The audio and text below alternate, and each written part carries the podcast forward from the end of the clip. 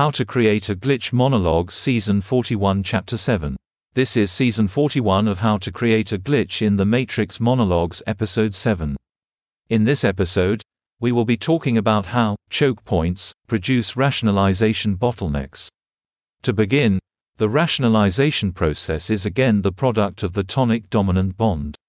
The dominant rationalizes the tonic further to meeting their expectations pursuant to that bond. But, Familial cannibalization and appropriation take place in groups. These groups devote specific environmental niches to particular individuals with the associated reinforcement.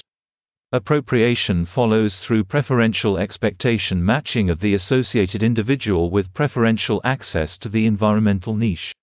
Now, we also talked about how the genetic machinery of expression reinforces the behavior through kin selection. Namely, that when a behavior is appropriated, or rather, when its expression is appropriated, the genetic machinery underlying its expression is facilitated by he or she from whom it is appropriated as well as the facilitator of that appropriation. Rationalization bottlenecks are choke points which protect environmental niches. Individuals who want preferential access to that particular niche must accept the rationalization and reinforcement of a given set of behaviors. These behaviors are defined by fixed beliefs about some substrate.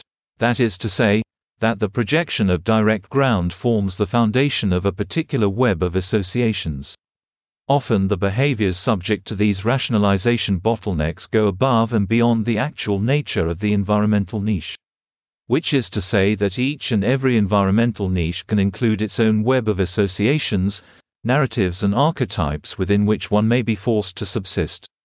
As an example, imagine that a college sorority, with particular ranks, archetypes, and fixed beliefs, is such a place. There is a rationalization bottleneck compelling compliance with a particular subset of behaviors, within the context of the archetypal constellation and narratives of the environmental niche. As larger closed social systems, they also include familial cannibalization, appropriation and othering as essential principles, with othering leading to expulsion. Fundamentally, they are non-consensual spaces, which means the four principles apply to the environmental niche. But because they have an archetypal structure, as well as being a non-consensual space, there are opportunities for both spatial non-consensuality and archetypal tonics. However, as such environmental niches have a hierarchy which follows from archetypal designations, those designations create consensual tonic-dominant relationships within a non-consensual space. All of this being said, when fixed beliefs form an essential component of a rationalization bottleneck, the result can be the creation of an in-group defined purely intellectually, that is, not subsisting in any one social space.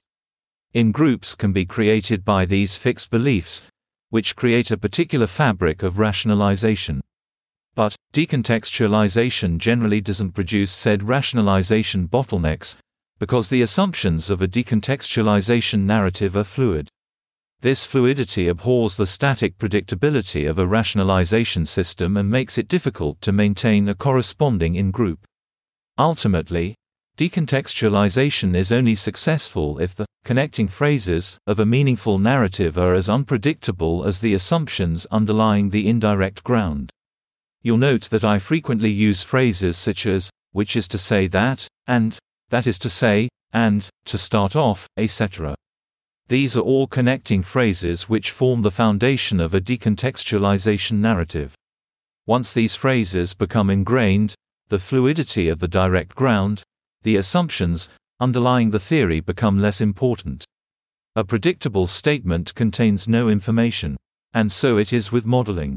If they can render your decontextualization narrative subject to their predictability, through the connecting phraseology, it makes no difference if your assumptions change in a fluid nature. What I am saying is, you must be as unpredictable in your written text as in your speech, if you truly wish to glitch through decontextualization. That's the end of the podcast. Please like, comment, and subscribe.